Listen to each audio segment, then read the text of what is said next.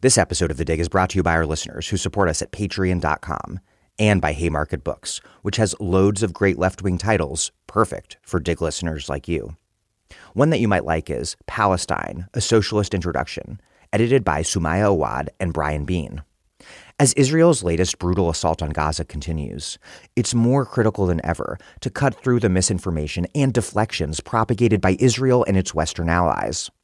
In Palestine, a Socialist Introduction, a range of contributors systematically tackle important aspects of the history and context of the Palestinian struggle against settler colonialism and apartheid, offering a defiantly socialist perspective on how full liberation can be won.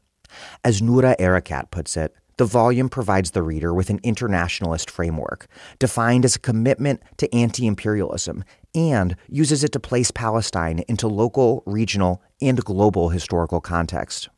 The book connects the past to our present and, despite the daunting odds before us, sustains a commitment to a socialist future where all of us are free. Find Palestine, a socialist introduction at haymarketbooks.org, where readers in the US and UK receive free shipping on orders over $25 and £20, respectively.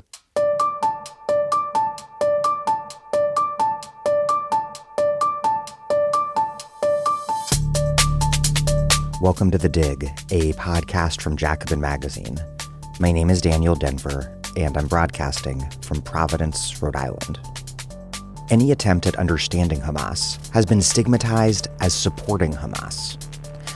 To provide context is to effectively condone the massacres of Israeli civilians on October 7th. Condemning Hamas must be the very first sentence out of your mouth before saying anything else about what's happening and even that is not good enough. But understanding Hamas is precisely what must happen if we are to end injustice and create peace.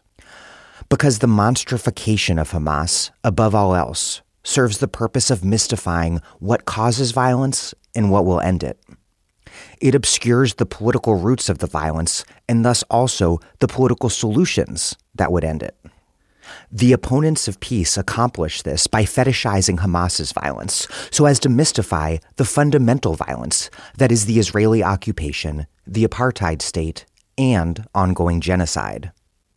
Today, I'm doing the deep historical analysis that demystification requires with Tareq Baconi, the author of Hamas Contained The Rise and Pacification of Palestinian Resistance. I do not know of a more important book that you could read on Palestine right now.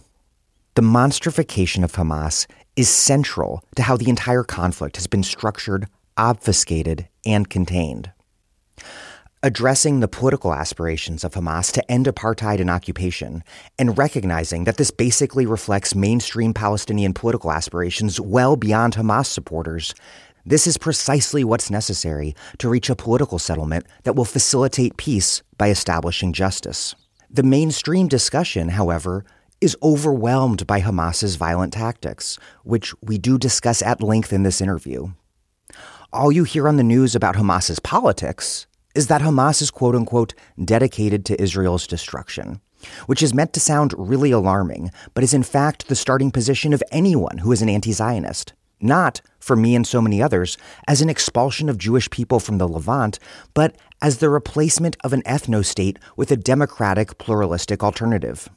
It is not condoning Hamas's methods of armed resistance to understand that this violence has political drivers and political solutions. The reality is that Hamas has at various moments repeatedly expressed its willingness to accept a two state solution on 1967 borders, an astonishing concession that would represent giving up 78% of historic Palestine. Israel, however, does not want to settle the conflict.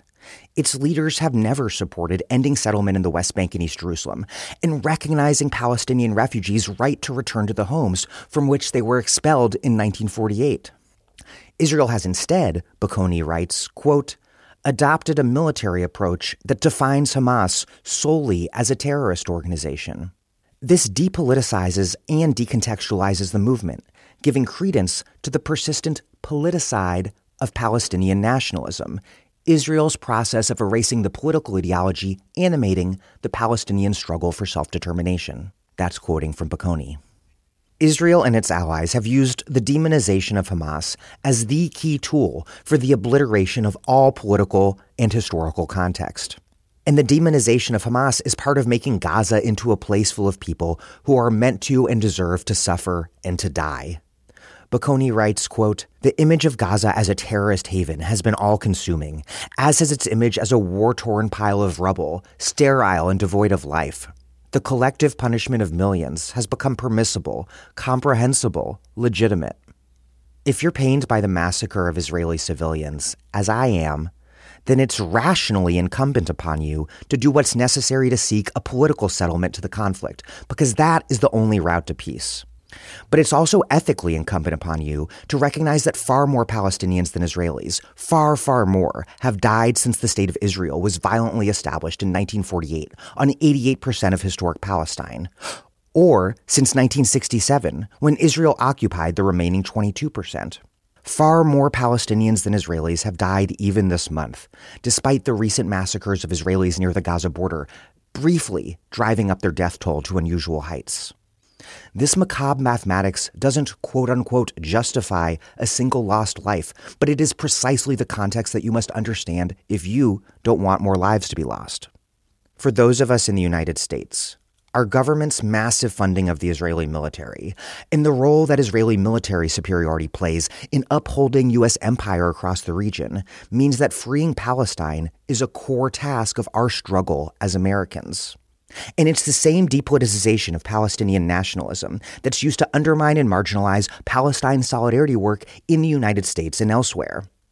Palestine solidarity activists, Palestinians themselves above all, are portrayed as being pro terrorism or demanded to condemn Hamas, even as we are the only people in American politics advocating for the sort of political settlement that is the only hope for peace.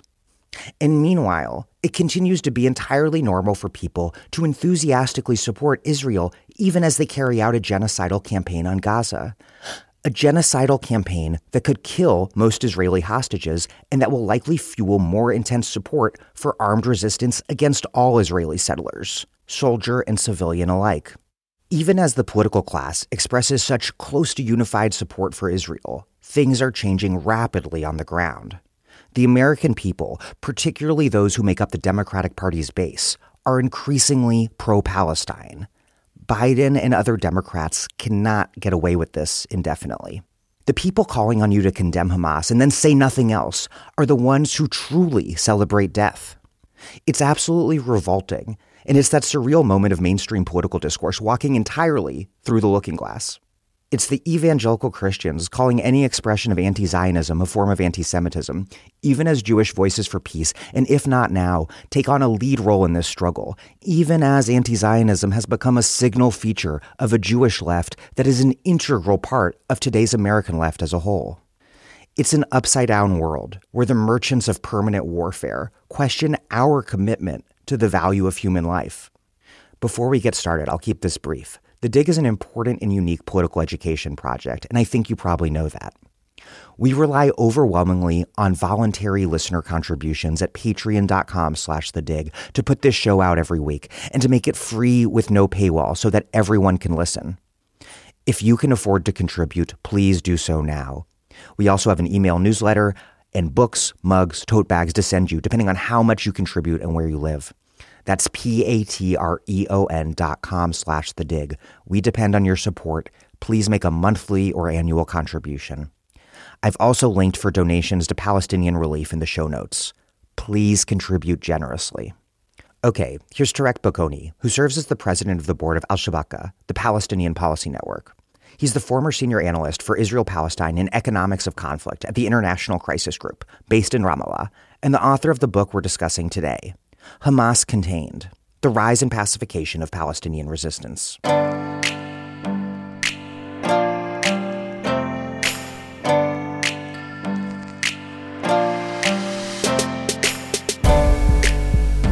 Tareq Baconi, welcome back to The Dig. Thank you for having me. Let's start with the early history. Hamas was founded in December 1987 in Gaza's Shati refugee camp amid the mass uprisings of the First Palestinian Intifada. This was 20 years after Israel first occupied Gaza East Jerusalem and the West Bank. And nearly four decades after Israel's founding by Jewish settlers, the Nakba had expelled hundreds of thousands of Palestinians beyond the borders of what became the Jewish state.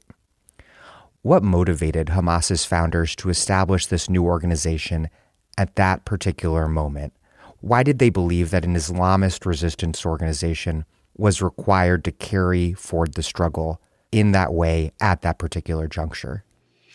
I think that's a really important question. And it was a moment in time which was preceded by about a decade of internal reflection and thinking among Hamas's leaders. So just to give a bit of a history to getting to up to that moment in 87, the Muslim Brotherhood, which was established in Egypt in 1928, had branches in Palestine, which had been operating in Palestine since before the Nakba, so throughout the 40s and then the 50s and the 60s. And the Muslim Brotherhood has a very particular ideology which is focused on Islamization. Essentially, it focuses on creating a society that's virtuous and that's grounded in Islam, that abides by the moral values that Islam puts forward. And it's believed in the idea that if a Palestinian society that's virtuous and that's moral is present and created, that that is the path to liberation that rather than openly resisting the occupying force, actually all of the focus should be on Islamization. And so the Muslim Brotherhood invested a lot of time and resources developing an infrastructure of education and charity foundations and healthcare uh, outlets and, and all the forms of welfare that are grounded in Islamic values. And then throughout the 1980s, something began shifting, which is that the Palestinians under occupation specifically, so in the West Bank, East Jerusalem, and the Gaza Strip, began agitating against the Israeli occupying forces. And within the Gaza Strip specifically, there was a splinter group called Islamic Jihad that kind of flipped that ideology on its head. So rather than believing in Islamization as a path towards liberation, they came out and said, actually, the only way to achieve liberation is through resistance, through armed struggle. And only once we have liberation can we then focus on Islamizing society and developing this virtuous society that we're all aspiring for. And so that created some pressure within the Muslim Brotherhood chapter in the Palestinian territories uh, to begin exploring ways of more actively engaging with and resisting the occupation. So, whereas in the past they were quite acquiescent and in some ways even openly depended on the occupying forces for licenses to operate, they, throughout the course of the 80s, began shifting to consider a more formal resistance with, with the occupation. And I think this came to a head in 1987, which, as you say, was the beginning of the first Palestinian Intifada. So this was a period of mass popular resistance and civil disobedience. And at that moment, it became very clear that the idea of Islamization, this slow trend, would have to give way to something more confrontational. And the movement initially thought that it would splinter off from the Muslim Brotherhood to create Hamas, the Islamic National Resistance Movement. But what ended up happening is that Hamas emerged as a movement that subsumed its parent organization. So, in some ways, its entire social infrastructure became integral to the growth of the movement as a political and military movement committed to resisting occupation.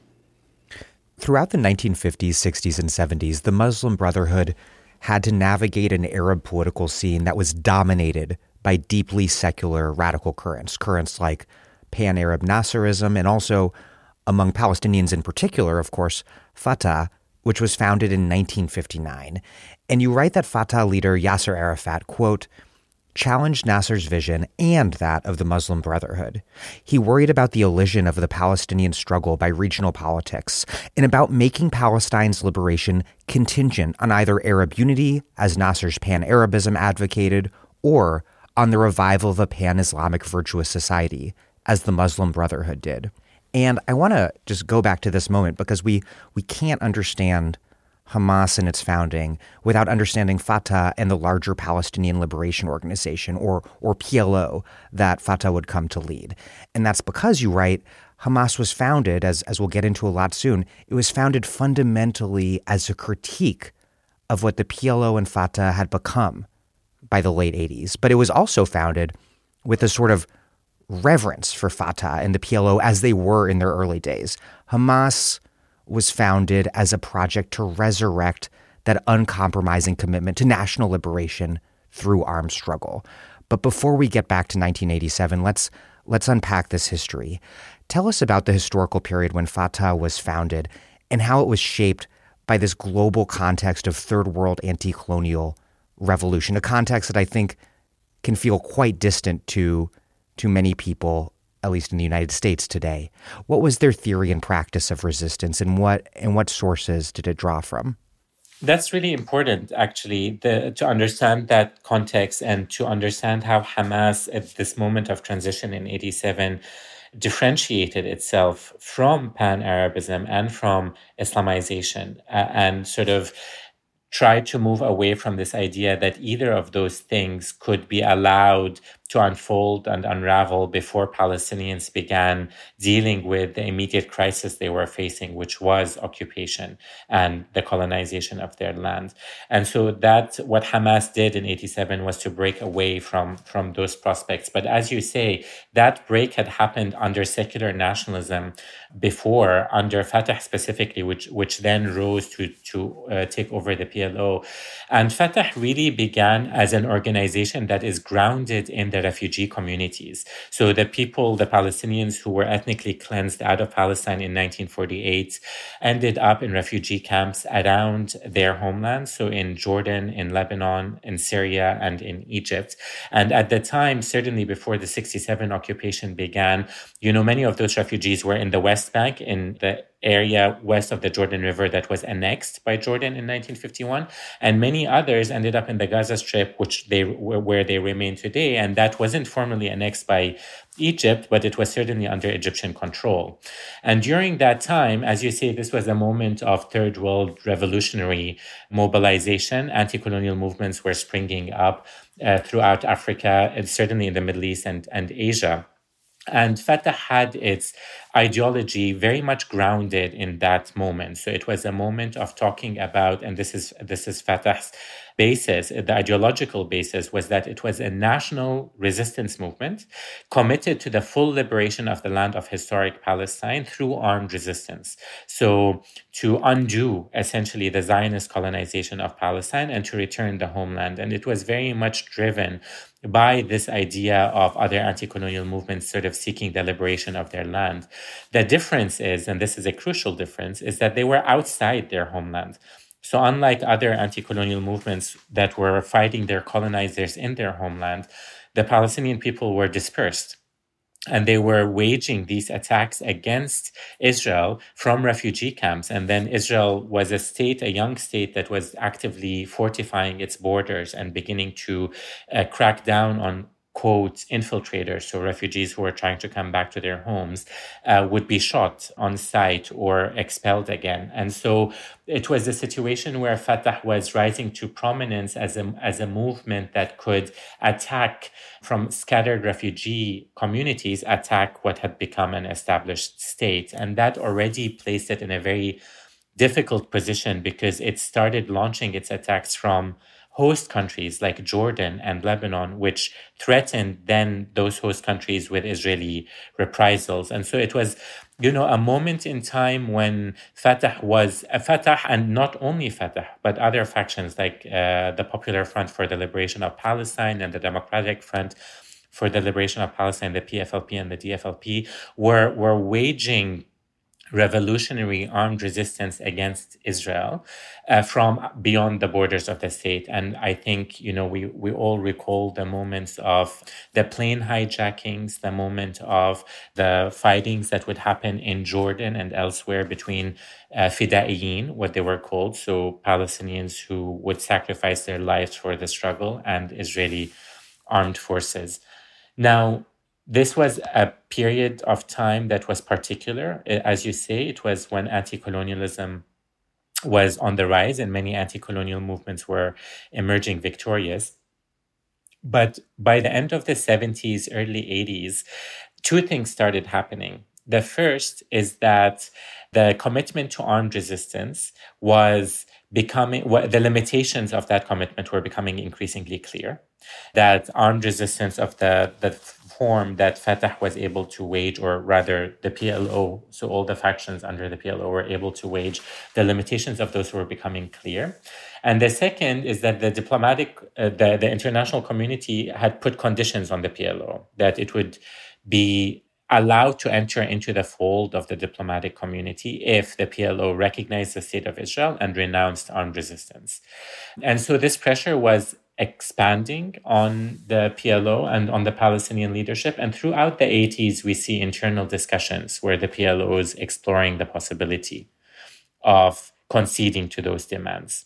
And so by 1987, actually 1988, the PLO comes out with a declaration recounting the independence of the state of Palestine, which essentially was a way of as it's, it's a historic concession by the Palestinians. It's essentially a way of the Palestinians conceding the loss of 78% of their homeland to the land of Israel and accepting the formation of a Palestinian state on 22% of the land.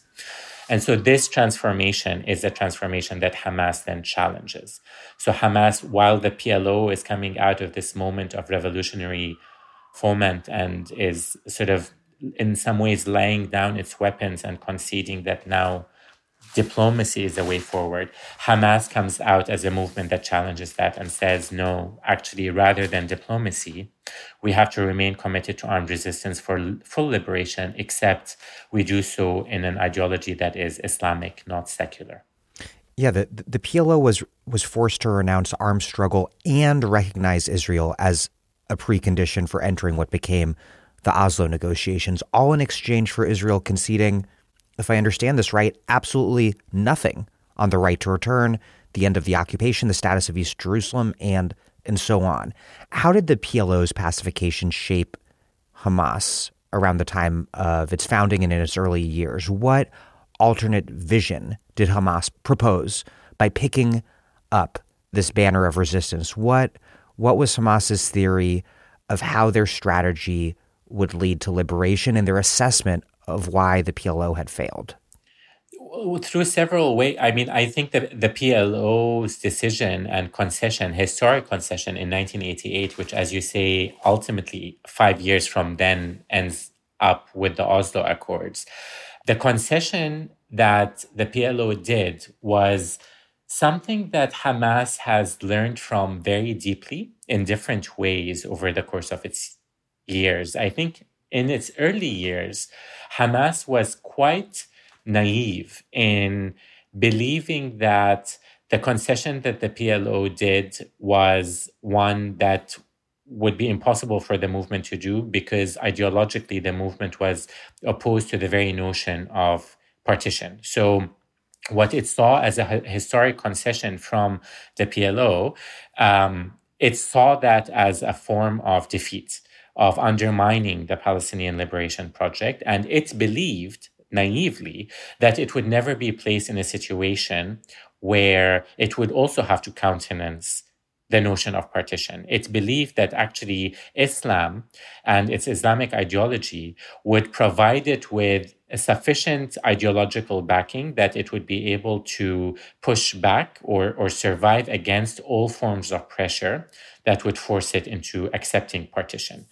Um, and I have to say, I say naively because it's not because Hamas ultimately ended up accepting partition. I don't think Hamas has, although it has uh, played around with the notions of partition in ways that it might not have in its early years. But I say naively because I think over the course of the years, Hamas understood that actually maintaining that position of opposing partition is a much harder commitment than it might have anticipated in its early years. And so, just to go back to your question, I think what Hamas learned from the PLO's historic concession is that and, and it would learn this lesson over the years is that actually renouncing armed resistance and accepting partition will not lead to liberation. Quite the contrary, it would lead to further defeat and further acquiescence.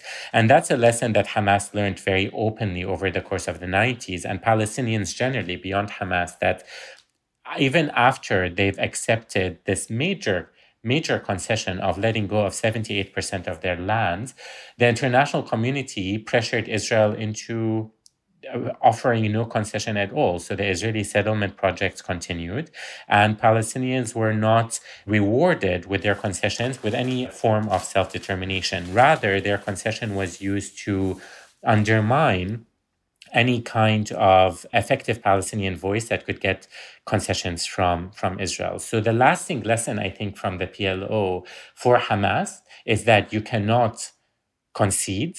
And certainly, you cannot enter into any form of negotiations from a position of weakness. And we see this lesson emerging with Hamas in later years, where it considers actually negotiations with Israel, but keeps saying that they will not put the gun down until the negotiations are completed. So, unlike what the PLO did, which is concede and then expect some form of reward, Hamas understood actually that these parties were not negotiating in good faith and that there can be no concession from a position of weakness. It has to be concessions or negotiations from the position of armed resistance. What specifically was the significance for Palestinian politics and, and for the national movement of this institutional concretization of capitulation submission in the form of the Palestinian Authority being fundamentally tasked with administering the occupation, particularly by carrying out so called security coordination with Israel? Well, the capitulation. So I, I, should say first that it it didn't necessarily need to uh, to end up this way. When the PLO conceded the partition of Palestine, this entered the PLO into the fold of diplomatic negotiations, and there was a moment in time and I'm referring specifically to the Madrid negotiations, which happened where Palestinian negotiators were very effectively negotiating for the creation of a Palestinian state on 22% of the land of Palestine. Now, ideologically, we might be opposed to the partition of Palestine, but there was a moment in time when the PLO's concession might have produced Palestinian statehood. That was entirely upended by the Oslo Accords. Because, as you said before, the Oslo Accords was a moment in time when the Israeli government at the time got recognition from the PLO for the state of Israel, but it offered only the recognition of the PLO as the sole legitimate representative of the Palestinian people. There was no articulation in the Oslo Accords around Uh, a Palestinian state, around Palestinian self determination, or around the rights of refugees to return, or about Israel ending its settlement building project. And that was a major defeat. So the Oslo Accords for Palestinians now we understand, and many Palestinians understood at the time, was the full capitulation of the PLO. That was a moment Edward Said famously referred to it as the Palestinian Versailles. So this is the moment when Palestinians have been defeated. What, as you say, became institutionalized is that through the Oslo Accords, this governing entity, which is referred to as a Palestinian Authority, was created. The Palestinian Authority theoretically was meant to be the embryo of a future Palestinian state. But in reality, what it was, was essentially a Bantustan. So it was an authority that was committed to governing the civilian population under its control, while operating under the overarching framework of Israeli apartheid and Israeli occupation. So it became an authority that essentially stabilized the Palestinians under occupation. And that meant a few things. Number one, it relieved Israel from having to care for the civilian population under its control. And this is in violation of international law, which states that the occupying force always has to care for the civilians under their control. Um, and so by taking on that responsibility, it relieved Israel from the responsibility of acting as an occupying force. It deluded the international community into thinking that this was the framework for a future Palestinian state rather than for what it actually is, which is a governing authority under occupation, a sort of a, a Bantustan model. But the third, and which is perhaps the most important, is that it then shifted the Palestinian liberation struggle from a struggle that calls on and accounts for Palestinians as a people in their entirety. So, Palestinian refugees, Palestinians in the diaspora, Palestinian citizens of Israel, rather than the Palestinian Liberation Project being a project that is acting on behalf of Palestinians as a people. The Palestinian Authority became an authority that's speaking on behalf of the Palestinian constituency that's under occupation. And so, over the course of the years of its operation, we see the PLO, which is the sole legitimate representative of the Palestinian people, this anti colonial liberation movement that at the height of its day was calling for the full liberation of Palestine, that becomes subsumed into an authority that is governing a small segment of Palestinians under Israeli control and even more committed to Israeli security through security coordination. And so it further, it ends up further fragmenting the Palestinian people and really undermining their liberation project and turning it into really just a, a governance project under apartheid. In 1994, seven years before Hamas would launch its first rocket into Israel, they launched its first suicide bombing, killing seven Israelis. How and why did this tactic emerge when it did, just after the PLO had signed the Oslo Accords. At the time, you write that suicide bombings were opposed by the Palestinian public, and in Israel, they were exploited by Netanyahu, who successfully became prime minister for the first time in 1996. Hamas could always retort, of course, that alternative strategies have also failed, and they would be proven right that Oslo, for example, would just end up being a reconfigured system of Israeli control. Why why suicide bombing, and what was Hamas's vision for armed struggle, including the targeting of Israeli civilians, and and how did that vision relate and compare to, or or also depart from, this longer history of armed struggle in what had until then been a secular led national liberation movement?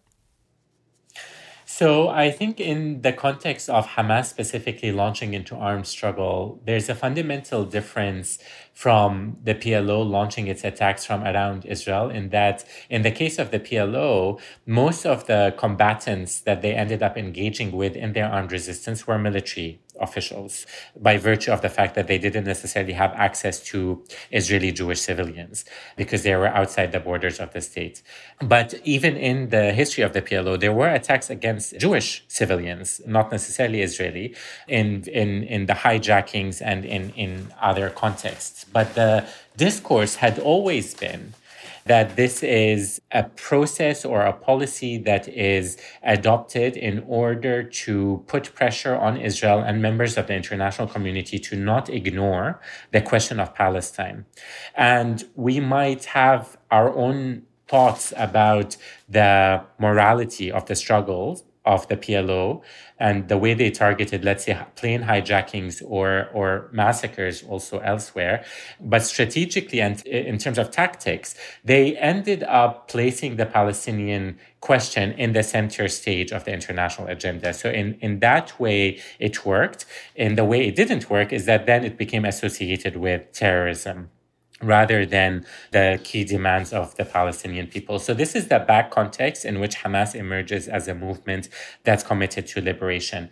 The, the transition that Hamas undergoes from being this social, socially focused movement to being an armed resistance movement, that transition at the beginning is, is takes the form of attacking specifically army officials. So Israel, so they kidnap two Israeli army officials into the Gaza Strip and, and they're murdered. And that signals the beginning of Hamas's, that signals to the Israeli authorities the beginning of Hamas's shift into armed resistance. Now, the tactic of suicide bombing specifically was something that was learned from Hezbollah, actually. The movement in 1994, a big contingent of the movement, because of its increasing resistance against Israel's occupation, the Israeli government at the time rounded up hundreds of Hamas officials and members of the movement and uh, deported them to Lebanon, to an area called Marj Zuhur. And essentially, it's a forced transfer of Palestinians under Israeli rule outside the boundaries of the state. And that was something that backfired massively because rather than uh, deporting Hamas and then thinking that they would be, you know, out of sight, out of mind, it placed the spotlight on the Palestinian predicament and allowed Hamas to actually begin organizing and engaging with Hezbollah. And so that's where the movement first became exposed to the tactic of suicide bombing. Now, the, when the movement adopted that tactic in the 90s, it was focused on one thing. It was focused on undermining the negotiations that were taking part in the as part of the Oslo discussions because it believed rightly that those negotiations would not advance Palestinian rights that they would actually advance Palestinian defeat. And so the, the use of suicide bombings was very specifically used as a force to undermine the negotiations and to sort of embarrass a PLO that was negotiating from a position of having quote unquote secured the Palestinian territories and, and enabled the safety of the Israeli Jews, and to sort of put pressure on the Israeli government to, in some ways, move away from negotiations. Uh, so it was very much a spoiler tactic. And it wasn't a tactic that was straightforward. So there were huge moral and strategic questions uh, internally within the movement around whether or not they should adopt this, this policy. Uh, but in retrospect, it was a policy, again, the ethics aside, it was a policy that succeeded actually in undermining the negotiations and it's very diff- it's a counterfactual. It's very difficult to say whether the negotiations would have produced a Palestinian state without suicide bombings. I personally don't think so. I think the Israeli government was committed to expanding its settlement project regardless. And we now understand Oslo to be a project aimed at securing Palestinian autonomy, not statehood. But nonetheless, at the time, the suicide bombings played a huge role in undermining negotiations. Let's Let's turn to the Second Intifada, which erupted in 2000 after Ariel Sharon, the Likud leader who would soon become Israel's right wing prime minister, made a really provocative visit to the Al Aqsa Mosque.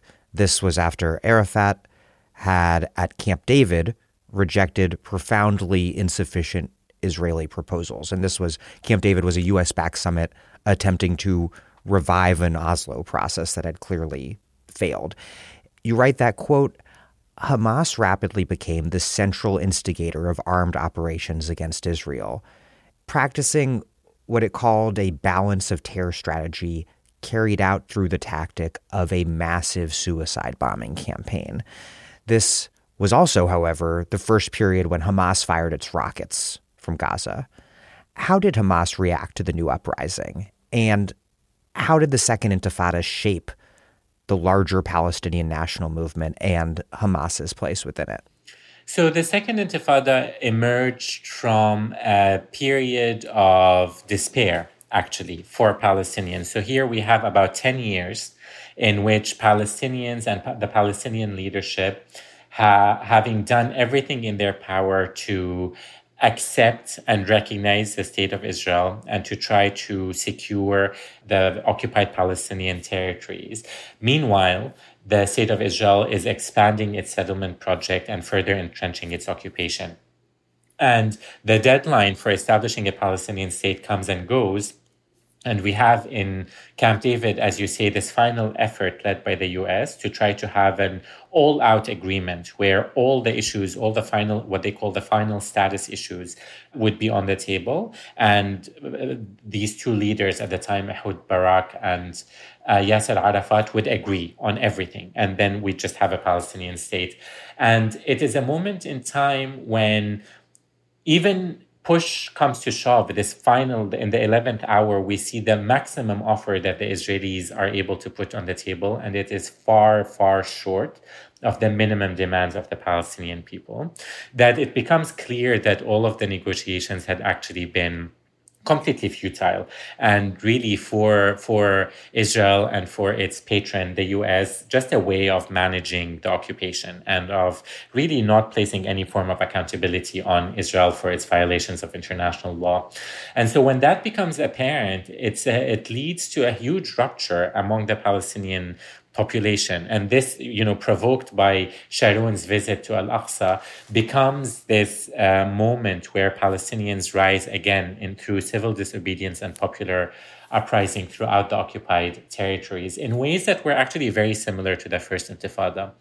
The major difference here is that in the First Intifada, at the time when it was sort of popular and civil disobedience, uh, Rabin at the time famously called on Israel's army to break the bones of all the protesters. So that was the way that they talked about trying to control the protests.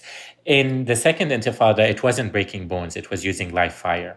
So, very quickly, from the first day of the Palestinians beginning to rise up, Israel used significant force, uh, hundreds of thousands of bullets against unarmed civilians that were rising up throughout the territory. So, unlike the first intifada, the second intifada militarized very quickly. And it was the collapse of any idea, at least as far as Hamas was concerned, that negotiations were the way forward. And so the movement very quickly mobilized to try to co-opt that moment. In some ways, there was jubilation that the track of the negotiations had failed. And the movement very quickly moved to try to make sure that there would be no effort to return to a negotiations track. Their policy was now that negotiations have failed, we have to try another strategy. And so Hamas wasn't the only party that was committed to armed resistance. Fatah Tanzim and others also themselves resorted to armed resistance again. But Hamas, Hamas in some ways led the resistance activities. Now, over the course of the 90s, it had suffered significantly as a movement because through security coordination, a lot of its infrastructure was dismantled. Uh, but in the early months of the Second Intifada, it was very quickly able to mobilize and it committed to what it called the Balance of Terror campaign. Now, this campaign had a very clear goal. It believed that through a war of attrition, it could force Israel to back off and to end its occupation.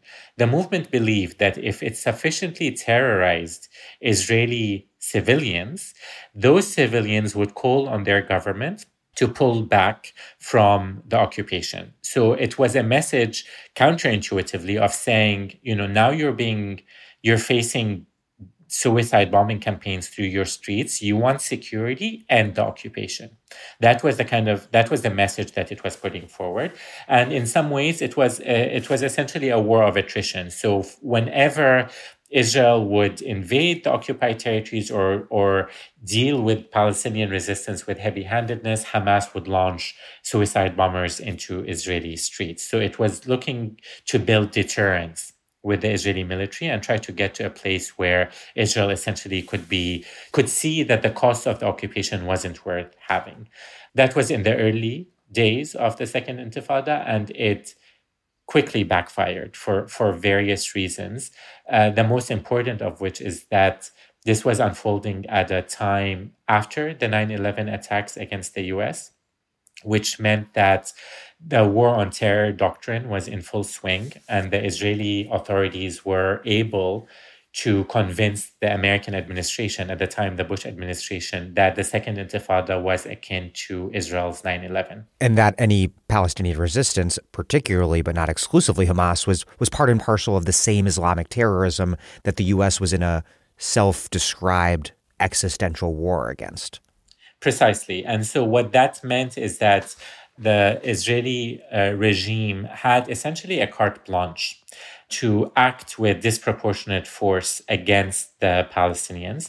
And so rather than the suicide bombings creating a dynamic where Israel would pull back from the territories, it actually created a dynamic of re-entrenchment in some ways. So we see the biggest invasions of the refugee camps, so Jenin refugee camp and other refugee camps throughout the West Bank, Israel uses its full military force to come back into the occupied territories that had ostensibly that it had ostensibly relinquished to become part of the Palestinian Authority. It reinvades all of these territories and crushes all forms of Palestinian resistance. And so we see over the course of that transition, Hamas's demands change. rather than using a balance of terror strategy of, of relying on suicide bombings to push Israel to relinquish its occupation, Hamas actually changes its tactics and begins calling for alternative means of, of engaging with Israeli force and the, with the Israeli authorities. So it begins to focus specifically on the occupied territories. It attacks settlers rather than suicide bombers inside 48 or uh, Israel. And it starts shifting its tactics to explore other forms of resistance, including political and diplomatic resistance as you describe it, it it accomplished Hamas's attacks accomplished not deterrence, which is what they wanted, but but the opposite. More and more brutal Israeli reprisals that reached this new height with the invasion of refugee camps and all the other attacks that made up Operation Defensive Shield in 2002. But of course, it would be easier to argue that the movement should try other methods if Israel allowed any of those methods to work. But in fact, and this will be a consistent theme throughout the story that we're telling and throughout this interview, Israel, with U.S. support, is committed to demonstrating that no method will work and that the only option is capitulation. So, it, so Hamas, you're absolutely right, is unable to build sufficient deterrence or anything that might quell Israel's reinvasion and occupation. But what it does do is that it instills a certain degree of power that Palestinians do not have. So, not effective deterrence, but it certainly becomes a question mark for Israeli authorities around what uh, and how they can deal with the Palestinian issue. So we see several things happening at the end of the Second Intifada, including Sharon's decision at the time to quote unquote disengage from the Gaza Strip. So this is something where we're still seeing the effects of that today uh, in the war in 2023, but where the Israeli authorities begin to understand that actually it is too costly for them to maintain settlements in the Gaza Strip, and they need to restructure the form of their occupation in order to focus specifically on the West Bank and maintain the Gaza Strip as a separate entity, which they begin to put under blockade in, in 2005. But for Hamas specifically, the commitment to armed resistance, as you say, that begins to fracture and they begin to understand that maybe there are other forms of engagement, political or diplomatic engagement, in order to secure Palestinian rights. However, they also understand that those forms of engagement, those avenues of engagement, had not in the past succeeded. That Israel had quelled all forms of Palestinian participation that isn't armed resistance. And the example that Hamas had to date was the PLO and the fact that the PLO had conceded and put down the gun and entered into 10 years of negotiations to end up in a situation where the Israeli army was more entrenched in the occupied territories than ever before. And so, and so Hamas then begins to explore prospects for political engagement without putting down the gun. Yeah, they could point to the PLO's failure to achieve Palestinian liberation through negotiations. And they could also see that Israel was perfectly happy to mow down unarmed protesters in giant numbers during the Second Intifada. And, and even then, during the Second Intifada, you write, Hamas made it clear that it would agree that it would agree to a ceasefire if Israel ended the occupation, a move that would mean respecting 1967 borders. You write, quote, the view mirrored the PLO's steadfast dedication to armed struggle in the 1960s and 1970s. Unlike the PLO's early days, however, Hamas had already limited its immediate military goal to the liberation of the occupied territories rather than the entirety of the land of historic Palestine. And you write throughout the book that in fact Hamas has asserted multiple times over the years that it would accept a negotiated settlement that resulted in a two state solution on 1967 borders, a concession again of 78% of historic Palestine's territory. And I just think it's very important before we move on with this history that it's very important to emphasize that it has been Israel and the United States that have consistently been the rejectionist parties. Indeed, many Israeli political leaders oppose any sort of Palestinian state. They even deny that Palestinians exist as a people. And yet it is Palestinians, including Hamas, Hamas, which in this sense was actually less, significantly less maximalist in its aim than the PLO was during its heyday. it was the Palestinians and Hamas that have been portrayed as the intransient party who won't negotiate. I think that's really important because the transition that happened in the second intifada, and this goes back to the point I was making earlier about Hamas being naive in terms of believing in their early years that armed resistance could achieve full liberation. The strength of the Israeli attack against the, the Palestinians in the second intifada revealed to Hamas the limits of its armed resistance. And it became very clear to the movement that full liberation, at least in the current iteration, was not possible. That was out of bounds.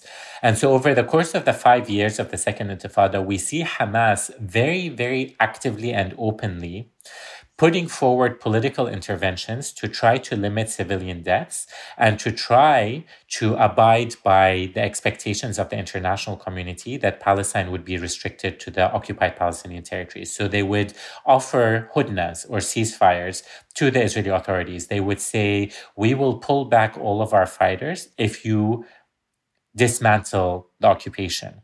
And then, even in their armed resistance, they would limit that resistance to the settlers in the occupied territories, to not to Israeli Jewish civilians within the boundaries of 48, but to settlers who are illegally occupying settlements in the West Bank or the Gaza Strip. And they, in doing that, the movement implicitly and not so implicitly, in some cases explicitly, talks about the creation of a Palestinian state on 67, which is ostensibly the demand of the Israeli authorities and the international community that there would be a two state solution. And yet, rather than engage with Hamas, rather than try to limit the civilian deaths that were happening on the ground and engage with Hamas politically, there's every effort to continue to demonize Hamas as an irrational party that is not putting forward any workable solutions, and to reinforce the narrative that the only way of dealing with Hamas or Palestinians more broadly is militarily. And the echoes of that go both back historically and into the future. So, historically, the Israelis have always tried to depoliticize the Palestinian movements, even the PLO in Lebanon, presenting them as nothing but terrorists and in some ways totally undermine the political project of the PLO in Lebanon, which they used to justify their invasion of Beirut in 1982. And then fast forward to today, and you see Israeli officials talking about decimating Hamas when Hamas is essentially still putting forward political demands that are valid under international law.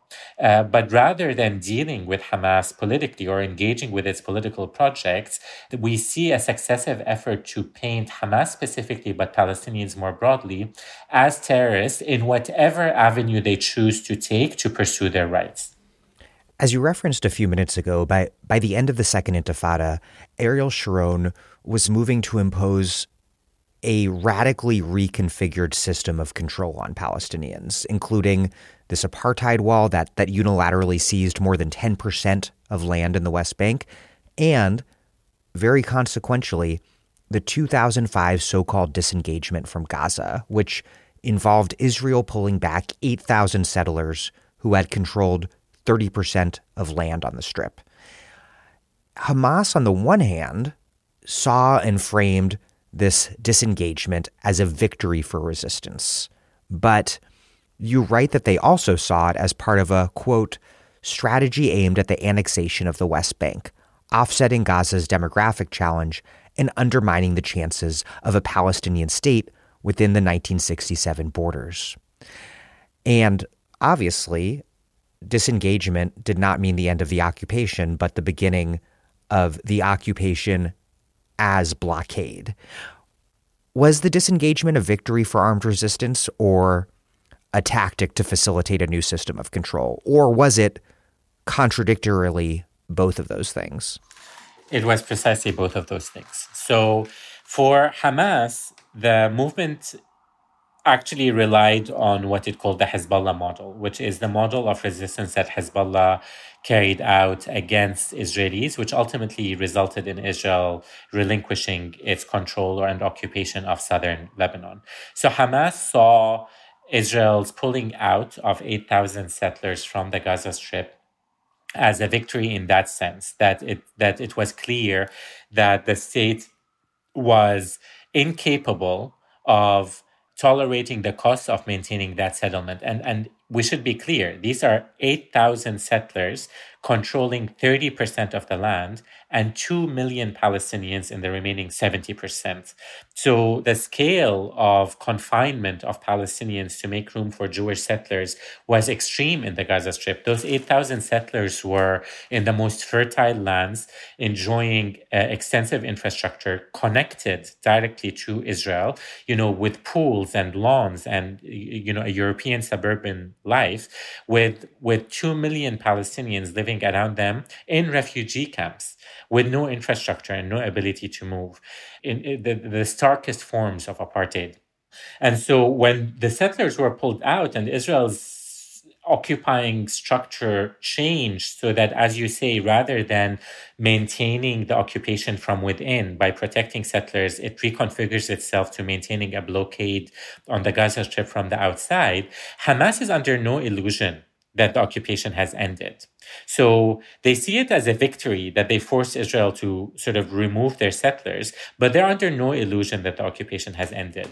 But in some ways, and actually, I wouldn't have been able to say this with as much certainty three weeks ago, but in some ways, what we saw on October 7th of 2023 is the result of Hamas being able to deal with that strip of land as quote unquote liberated territory. So that even though the blockade obviously meant that the Palestinians there were still under occupation, but within the Gaza Strip, Hamas had relative autonomy in a way that the Palestinians in the West Bank do not, because the Israeli army invades the West Bank day in, day out.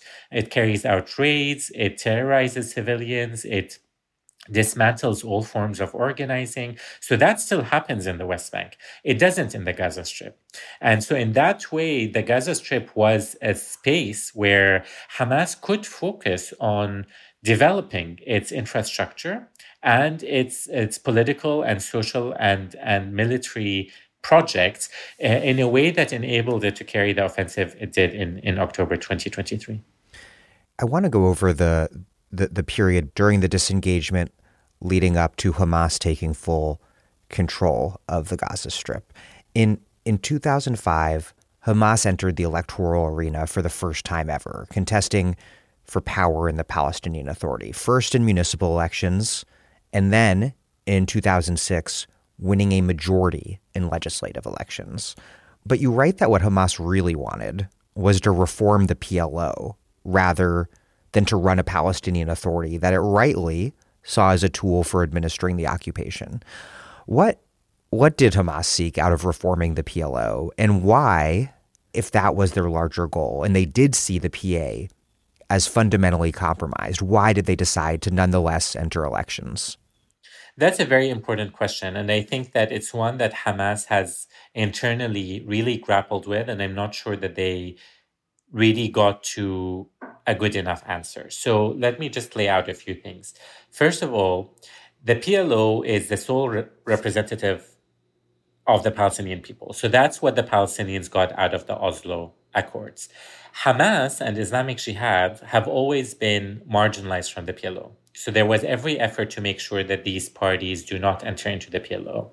So the movement historically has always rebelled against that and believed that it garners or that it enjoys enough legitimacy within the Palestinian people to be a part of this umbrella organization that brings together all the Palestinian factions fighting for liberation. And part of the reason that it's been marginalized from the PLO is because the PLO, uh, in as as we said in 1988, and then uh, through the Oslo Accords, recognized the state of Israel and accepted the the Oslo framework. And Hamas is against these uh, agreements, and so entry of Hamas into the PLO would mean that the PLO would have to grapple with this that historic concession that it had done to date, and it's been unwilling to do that. And so in 2005, 2006, when the elections were being pushed onto the Palestinian people, so we have to understand this within the context of the war on terror, there's this effort to create, quote unquote, a democratic Palestinian leadership by the Bush administration. So they're pushing forward for elections after many of the top Palestinian leaders are assassinated or die. And we have this moment in time where the Americans are pushing for elections within the Palestinian Authority. Now, Hamas comes out and says the Palestinian Authority is illegitimate. The Oslo Accords have failed. We cannot think of the Palestinian authorities through the framework of the Oslo Accords. So if we run in these elections, we're running in these elections in a post Second Intifada moment where the Palestinians are looking to rebuild their political project after this crushing violence that has been used against the Palestinians, after the restructuring of the occupation, after the death of many Palestinian leaders, including Yasser Arafat and Sheikh Ahmed Yassin and others. In this sort of moment post Second Intifada, this is a moment of rebirth. And we need to reconstitute the Palestinian project. And so Hamas, rightly or wrongly, believed that it could enter into the Palestinian Authority and using that foothold revolutionize the Palestinian political establishment. So use the foothold of the PA to really then enter into the PLO and request or open up to debate all the fundamental tenets that the PLO had accepted by then, which included recognizing the state of Israel. The movement was convinced that there were no negotiations possible post Second Intifada, given where the Palestinian political project had gotten to. However, the flip side to that is that that's not where Israel or the PLO or the international community were at. They believed that the Palestinian political project had been sufficiently decimated that it is precisely the time when we reinforce the idea of the Palestinian Authority and restart negotiations with Palestinians on a weaker footing. And so Hamas ends up, there's an incompatibility of expectations. Hamas runs into the elections and it wins. And this immediately starts a chain reaction of several events. The first is that so this is a movement that is democratically elected in elections that are pushed for by the EU and the US and in democratic elections that are seen to be fair by international observers. Including by Jimmy Carter who's there. Including by Jimmy Carter and other EU officials who say these are fair elections. Hamas wins democratically. So this is what Palestinian democracy produces. And again I, I should be clear, these are Palestinians under occupation. So Palestinian refugees and in the diaspora, Palestinian citizens of Israel are not voting. But this is who the Palestinians choose in 2006 for various reasons. And the response of the international community is to initiate uh, efforts to result in a regime change. So to begin preparations for a coup to undermine the elected party and to reinstate Fatah, which is the party that is committed to negotiations under Israeli apartheid. And, and these preparations take the form of financial support, military support, and diplomatic support against Hamas in support of Fatah. And so we have um, about a year where Hamas tries to overcome that attempted coup and to try to create a Palestinian Authority that is united, that even brings Fatah into the governing body, to try to create a Palestinian Authority that accepts international demands, recognizes a Palestinian state on 67, accepts partition in some ways, and, and it put, puts forward major concessions and instead of any of those being dealt with, the international community, through what it calls the quartet conditions, puts forward the same conditions it had put on the PLO before it. You must re- renounce armed resistance, recognize the state of Israel, and accept the Oslo Accords. When these conditions are not conditions that are employed or accepted by Israel, which is still using armed force against civilians, which has undermined Oslo and continues to expand its settlements.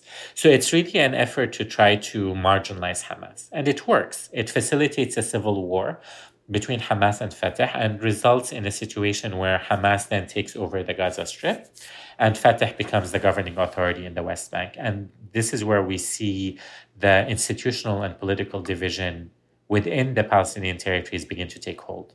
Hi, this is Olufemi O. Taiwo, and you're listening to The Dig. You can support the podcast at patreon.com.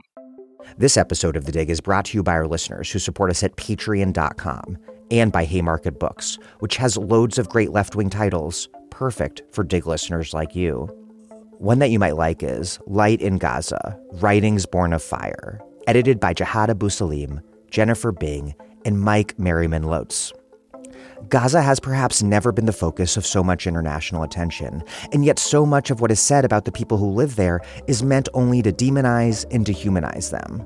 In this context, the invaluable contribution of Light in Gaza, Writings Born of Fire, is more crucial than ever. This distinctive, moving, and wide ranging anthology of writers and artists imagines what the future of Gaza could be, while reaffirming the critical role of Gaza in Palestinian identity, history, and struggle for liberation. As Ali Abunimah says of the book, this brilliant, funny, inspiring collection of stories and essays by writers in Gaza was exactly what I needed to reinvigorate my hope and determination to work for a future that uplifts us all. Find Light in Gaza at haymarketbooks.org, where readers in the US and UK receive free shipping on orders over $25 and £20, respectively. Before we get deeper into that split and how Hamas rule in Gaza developed, how did Hamas win those elections? Did they win voters? Did they win voters over because of their resistance to Israel, or was it more on good government grounds and their relentless criticism of of Fatah's corruption, or or was it both in a way that is maybe interrelated? And then and then how did Hamas envision doing politics in a way that included governance and resistance? So I think that there has there has been a lot of speculation around how Hamas won those elections, and I think one of the lines that we often hear is that it won as a protest vote against Fatah which, so to give context, Fatah at this time had lost a lot of legitimacy, not only because it is committed to negotiations that are clearly going nowhere, but also because its leadership is increasingly corrupt and not speaking on behalf of what the Palestinians want.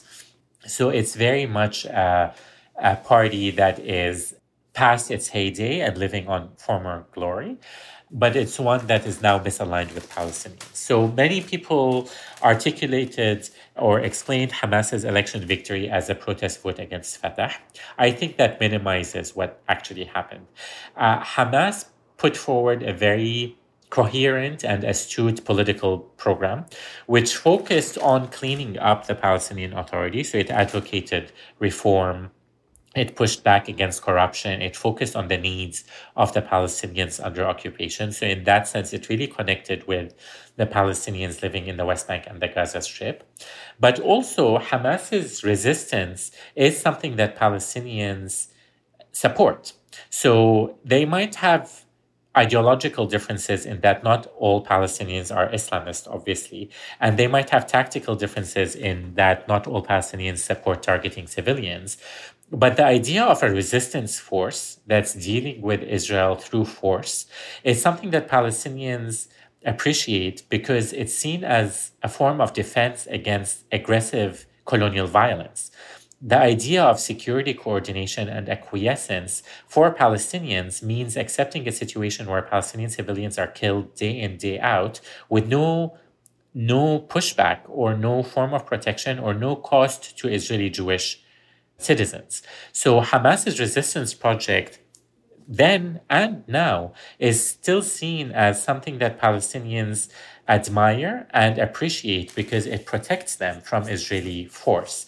And so I, all of these factors coalesced at a moment of deep disgust with the Palestinian Authority, with its corruption, looking at Hamas as a new political project that's talking about cleaner governance, that's also focused on protecting Palestinians from Israeli aggression, all of these factors together meant that Hamas had a very solid standing in the elections and I should say was far more effective at mobilizing and organizing than, than Fatah was uh, in the lead up to the elections.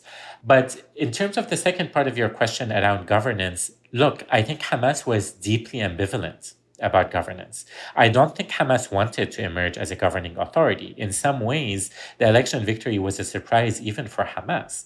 I think what the movement wanted to do was to reconstitute the whole idea of governance and move it away from administration under occupation into resistance, into how do you mobilize people under occupation to move away from imagining they have a good life and to begin focusing on resisting the occupation. That was their idea of governance. And in some ways, this is what we see in the Gaza Strip in, when, in the space that they did actually govern in for the past 15 years. So I, I think that the idea of governance, as we might understand it, you know, caring for a population under occupation, was not necessarily something that Hamas was after.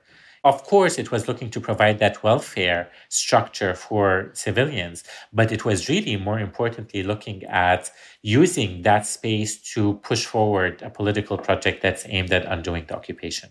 And and you mentioned this a few moments back, but this leads to this really interesting tension from 2007 until until a few weeks ago. On on the one hand, Gaza was a, blockaded open air prison camp subjected subjected to recurrent, one sidedly, extremely lethal military campaigns from Israel.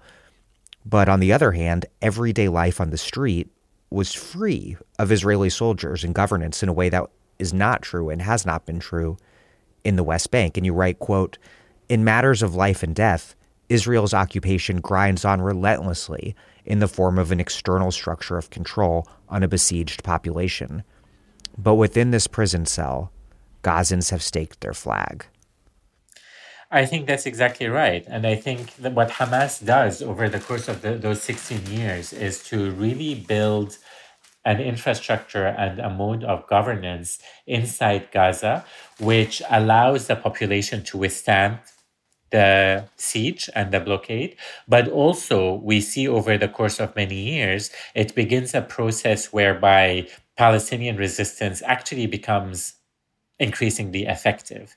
Um, and effective here, we should be careful not to suggest that it's effective in the sense that it's actually threatening Israel, but effective in the sense that it is forcing Israel to offer certain concessions. So it is rebuilding forms of deterrence with the Israeli military. So in the Gaza Strip, Hamas emerges as this governing entity under blockade, and we see what I call in the book a violent equilibrium begin to take shape.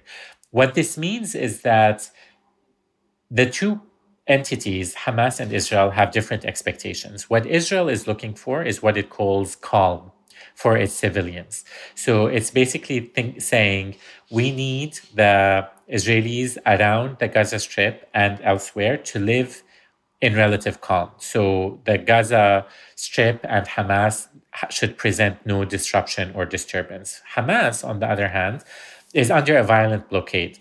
This is a blockade that is a form of collective punishment on 2.3 million Palestinians. And that Israel intentionally wants to maintain at just above the level, just above the level of humanitarian catastrophe.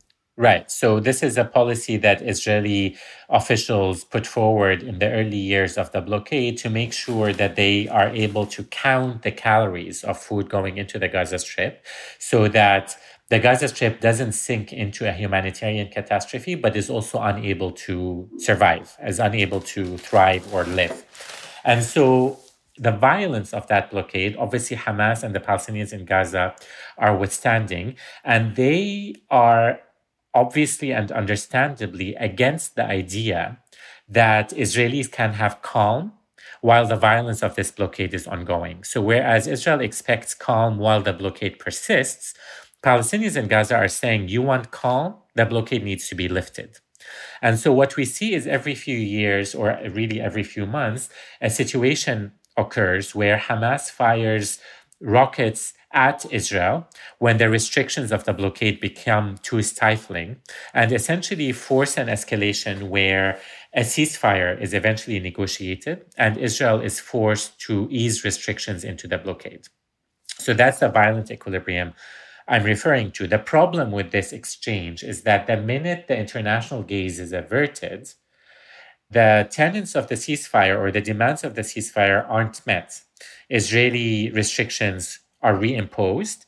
And the Gaza Strip, which would have, over the course of the escalation, suffered hundreds, if not thousands, of civilian casualties and destroyed infrastructure, is left without the capacity to rebuild or to, to uh, enjoy eased restrictions. And so that blockade is in place for a while. And I should mention that for, for Israel, and this is quite important, Hamas is the perfect excuse for the blockade in the sense that Hamas presents the Israeli authorities with justification for why the blockade is instituted in the first place. So, in the eyes of the international community, the blockade is put in place to protect Israelis. It's a security measure against Hamas's rise. What's missed in this equation is the reality that actually the issue here isn't Hamas. It's the fact that there are 2 million Palestinians in Gaza at about 80% of them looking to return to lands in what is now Israel and to un- undo this demographic problem and maintain Israel as a Jewish state, Israel since 1948 has experimented with different ways of severing the Gaza Strip or pacifying the Gaza Strip.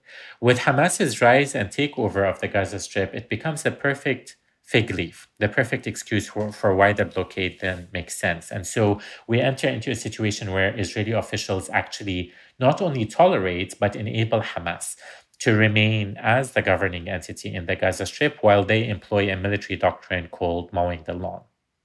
We should pause here in the the history to talk about where Hamas fits into the regional geopolitical order. Now that we're past that point in the history where it's become a governing power in Gaza. Traditionally, Hamas has depended upon Iran and Syria for support and on Hezbollah as a powerful military ally on Israel's northern border. At least that was the dynamic until the so called Arab Spring complicated things. How did support for and opposition to Hamas fit into regional geopolitics from the late 1980s till protests filled Cairo's Tahrir Square? And then how did those massive anti regime protests across the Arab world, which, among other things, briefly brought their Muslim Brotherhood allies to power in Cairo, how did that all change the geopolitical dynamics for Hamas? So, Hamas had always understood that and not only Hamas, the PLO before it also understood that as a poorly resourced organization and people, that the Palestinians needed to rely on patrons in the region to provide them with financial, military, and diplomatic support. And Hamas was actually very good at securing that support from different bodies. So it had engaged in conversations with Egypt and Saudi Arabia and Lebanon and Jordan and Syria and Iran, Qatar, Turkey over the course of its life. And it would always have ebbs and flows and often play some of these patrons against each other.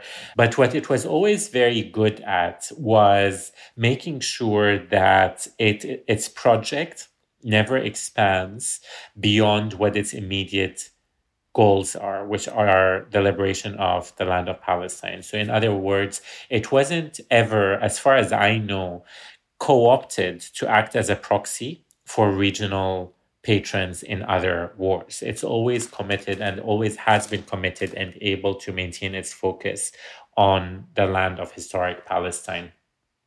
Now, in the past, a lot of this support was not as great as it would become after Hamas's election victory and its rise to a governing authority in the Gaza Strip, because at that moment, its finances became extremely stretched thin. Suddenly, it was responsible for 2 million Palestinians. Now, the majority of that welfare still came through international donations. So, from UNRWA, for example, that cares for Palestinian refugees and other international bodies. But the movement still needed a significant amount of funding to come in. And at the time, Hamas's political bureau, so this is the part of the movement that is not directly linked to its military, but rather its broader political wing, was housed in, in various places abroad, uh, including in Syria. Now, and the movement was receiving support from Iran, financial support, and from other powers in the region. It had good relations with Saudi Arabia as well, with Turkey and elsewhere. Things really began changing and it became quite tumultuous for the movement after the revolutions began in the Middle East. Two things really were quite major. The first is that Hamas in the early days of the revolutions, Hamas always thinks of itself as a movement that is very connected to the people because of its social infrastructure, because of its welfare programs. That's historically the Muslim Brotherhood. And so, very quickly in the early days of the revolutions, it aligned itself with the Syrian people against the Assad regime which created a major fissure. Its political wing, which was based in Damascus, was kicked out of Syria. And the funding, which it was getting from Iran, which of course is an ally of the Assad regime, uh, was ab- abruptly ended.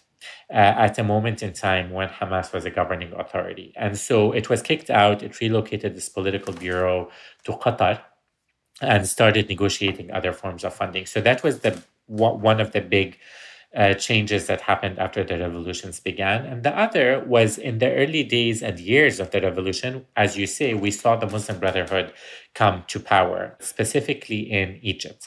We saw Morsi uh, democratically elected after Mubarak's fall.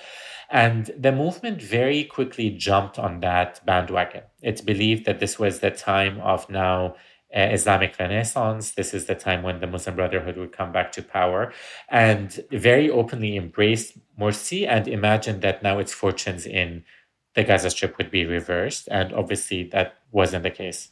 And just briefly, we should emphasize we should emphasize here that this is very practically important for Gaza because what and for Hamas because what we haven't mentioned yet is, but that most listeners no doubt know, is that Egypt is fundamentally complicit in the blockade by keeping the Rafah crossing closed or or or close to closed. Absolutely. I think the politics around Rafah are complex. So when the blockade was instituted, really Hamas, the, the effect was to try to strangle Hamas entirely. And the movement at the time invested a lot of resources to dig tunnels from the Gaza Strip into the Sinai Peninsula under, under Rafah. And those tunnels became a lifeline for the movement. Under Mubarak, Mubarak was complicit, as you say, with the Israeli regime in terms of instituting the blockade against the Gaza Strip, but he turned a blind eye to the tunnels. So under the Mubarak years, Hamas was still able to get some inflow of goods and people through tunnels under the Rafah border when Morsi came to power, that obviously changed quite drastically, and the tunnels, and not only the tunnels, the Rafah border itself became much more permeable. The blockade was in some ways eased, and the complicity of the Egyptian regime with Israel around the Gaza Strip was undermined, which is why there was such jubilation among Palestinians in Gaza at the time. You saw Morsi's poster everywhere in the Gaza Strip, and there was this belief that now the idea that Palestinians would remain under blockade was fundamentally challenged and that they would have an Arab regional patron that is against Israeli apartheid and against the blockade. But the swift turn of events in Egypt really brought that to an end. And actually, when Sisi came to power, one of the first things he did was to crack down on all of the tunnels, to raze a lot of the areas around Rafah, and to reinforce the blockade, which is wh- where we're at today, the Sisi regime being actively complicit in, in the blockade. And for Sisi to accuse Hamas of basically nurturing Salafist militants operating in the Sinai, which is so off base on so many levels. I mean, we haven't talked about this much, but Hamas is is theologically and ideologically opposed to the sort of anti-national, more nihilistic Salafism, you know, exemplified by Al Qaeda or or or the Islamic State, and in fact has repeatedly cracked down and repressed Salafists operating in Gaza and and propagandized against against their theology. Absolutely, and the movement is actually very strict on that. It does not tolerate any form of ideologies that are committed to violence for the sake of violence or the transnational violence that we see in organizations like ISIS or otherwise, and very actively polices against and cracks down on any kind of Salafi networks in uh, the Gaza Strip, and has actually in the past engaged with educational programs to try to steer the younger population uh, that are open to uh, virtual networks or that kind of propaganda on their virtual devices away from that. Uh, and the movement, as as does the Muslim Brotherhood more generally, uh, is not, I mean, the, the conflation of the Muslim Brotherhood with those organizations is sinister. And it's done with a very particular political agenda, which is to frame all political demands, uh, certainly by Islamic parties, as a form of transnational terror. And the Sisi regime, unfortunately, jumps on that bandwagon following the coup that brings down uh, the Morsi government jumps on the bandwagon of deterritorialized uh, Islamic terrorism, quote unquote, uh, and accuses Hamas very actively of fomenting that unrest in the Sinai Peninsula and uses that as justification for blocking the strip again. By 2014, you write that Hamas was actively, quote, seeking to offload its governing responsibilities. Why did Hamas want out of governing Gaza? And why was Israel so determined to make sure that didn't happen? And I want to emphasize Israel was determined to make sure that didn't happen because we're sitting here doing this interview while Israel is preparing to launch an expected ground invasion to overthrow the Hamas government of Gaza. So, Israel at the time didn't want that to happen for the simple reason that it wanted a governing entity to stabilize the Gaza Strip and take over and, and absolve it of the responsibility of caring for 2 million Palestinians under its occupation. And it's believed very strongly that it had sufficiently contained Hamas. And that's the title of my book, that it sort of sufficiently managed to restrict Hamas and Hamas's reach to the Gaza Strip. And it made the calculus that a few rockets every few months was worth the price of maintaining Gaza under blockade and stabilizing it under the Gaza Strip. And that was something that it could administer and tolerate relatively easily. And so it wanted to make sure that Hamas stays in power as the governing authority as you say, it's funny to fast forward to 2023, and now the Israeli discourse is that Hamas has always been ISIS and needs to be destroyed. And the difference is, of course, between that Hamas and this Hamas, there's no difference. But in the Israeli political uh, sphere, the difference is that that Hamas was not as strong in its resistance or as explicit in its resistance than the Hamas post October 7th. And the issue here is resistance. The issue here is that Palestinians have no right to resist. But to go back to this idea, so Israel wanted to maintain Hamas as the governing authority. So this is post Morsi. And so all the lifelines that Hamas has in terms of tunnels that would allow for the entry of goods or people are now uh, inaccessible. And there's a severe financial crisis. The movement is unable to uh, provide services for the Palestinians in Gaza. And the Palestinians are beginning to turn against Hamas. So they begin to see Hamas as a reason for their suffering. Of course, they understand that the blockade is the fundamental reason, but the blockade is not something they can change. Hamas is. And so Hamas becomes the recipient of rage in the Gaza Strip. And uh, more deeply than that is back to the point that I was making before, which is that Hamas is, was fundamentally ambivalent about governance. It wanted to govern only insofar as it's able to use its governance to put forward and maintain a form of a Palestinian political project that's committed to resistance. And so by 2014, all of these things meant that Hamas's governance was actually becoming uh, a form of a shackling of Hamas, that it was unable to continue to operate either as an effective governance authority because of the financial constraints or really to wage any kind of effective uh, resistance project against Israelis. At that point in 2014, Hamas, you write, had upheld a ceasefire in place since 2012, since Israel's Operation Pillar of Defense war on Gaza.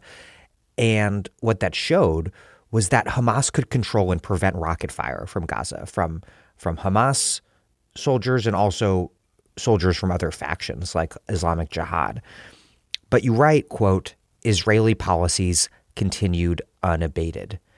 In, in fact, they they intensified. That year, Israel launched Operation Protective Edge, which you write represented a new extreme in Israel's assault on civilian lives and infrastructure. Airstrikes were just leveling entire tower blocks of apartments, as much as we see today. 2,200 Palestinians were killed, 1,492 of them civilians, 551 children. You write, quote, this was the highest level of civilian casualties Israel had inflicted on the Palestinians in any one year since 1967. The exceptionally high death toll of children under the age of 16 gave rise to accusations that Israel was systematically targeting Gaza's younger population. Stepping back for a moment, lay out the arc of military conflicts between Israel and Hamas ruled Gaza, incredibly one sided affairs that killed handfuls of Israelis and hundreds or thousands of Palestinians. Explain this longer arc of conflicts or wars or assaults from 2007 to the eve of Hamas's recent operation. Did did Israel's military operations against Gaza become more extreme and overwhelming over time or was there just more of a consistent pattern as the Israeli security establishment phrase mowing the lawn might suggest. I mean, mowing the lawn was fundamentally uh, a doctrine that was aimed at undermining Hamas's military capabilities intermittently. So every every few months or years, Israel would launch an operation that would theoretically be focused on Hamas's military infrastructure in the early years of Hamas's rule, uh, the movement's firepower was not as developed as it would become in later years. And so, in some ways, the Israeli military assaults were less severe than what they would become. But I think it's important to mention that Israel's military assaults on the Gaza Strip never focused only on military infrastructure because of what the Gaza Strip is, how densely populated it is, because of its uh, reality as essentially a series of refugee camps connected to each other. Uh, Hamas was operating in civilian areas, and Israel was responding in civilian areas with disproportionate force that was aimed at undermining both Hamas's military capabilities, but also Hamas's appetite and the appetite of Palestinians in Gaza generally to continue to support armed resistance. So, in some ways, it was focused on exacting civilian a civilian cost uh, from its military assaults. What we see begin to change in 2014 is that Israel begins to employ a doctrine called the Dahya doctrine. This is a doctrine that Israel had used against Palestinians in Lebanon in the past, and it's in reference specifically to Dahya, which is a neighborhood in South Lebanon. It's a very, it's a heavily populated residential area, which Hezbollah uh, has a lot of its political leaders based there. And the Dahya doctrine was basically a strategy by Israel to level residential buildings and to attack indiscriminately in civilian areas in order to exact a high toll on Hezbollah. That's a doctrine that Israel then employs in 2014. So it's still within the mowing the lawn. So it's still an operation that's seen as a sporadic attempt to undermine Hamas's military capabilities.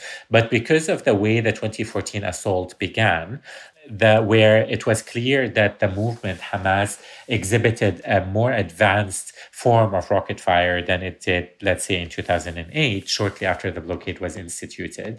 Uh, and because of at the time Netanyahu's own domestic challenges, the government needed to exact a much higher toll. And so it really launched a 51 day campaign that was brutal and for Palestinians more brutal than anything that's ever been seen before on a, on a captive, essentially refugee population. And in that policy, they directed fire at residential apartment blocks. So they started le- leveling some of the highest towers in Gaza and, and, in the most densely populated areas, and that was a it it was a very shocking uh, development for Palestinians in Gaza, and in some ways, it's partially the reason why for for years after that, uh, Hamas was actually more active in in pulling back resistance. We've discussed how Hamas has looked to balance its commitments or to integrate its commitments to governance, its reluctant commitment to governance, and its more profound commitment to resistance. And I want to drill down to some specifics about how Hamas has governed, considering that its governance is cited so frequently as a way to demonstrate that the organization is fundamentally anti democratic. And in your book, you describe their political style as a soft authoritarianism, which has included some degree of violent repression of their political opponents, particularly Fatah, but they also act to some degree in coordination with a pretty heterogeneous group of resistance forces, including secular communists from the PFLP. And interestingly, they have not imposed Sharia law in Gaza. How much is this governing style due to the constant blockade of Gaza and the frequent military campaigns against it. Is Hamas pluralist, willing to work with within a resistance oriented national front, or are they compromising their vision for a more authoritarian Islamic system precisely due to the difficulties of imposing such a system under occupation? I think that's a really important question. And there's really the only way to answer it is to try to look at the track record. I think we've seen in the in, in the times in which Hamas was operating within political corridors. So after it won the election in 2006, the movement very actively tried to put forward an inclusive political agenda.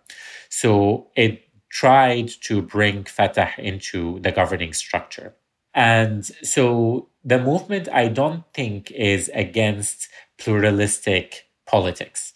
The problem is that in the instances where we see today the party is engaging with Fatah, let's say, in possible reconciliation agreements, it fundamentally believes that the project that Fatah is putting forward is a project that is based in Palestinian capitulation.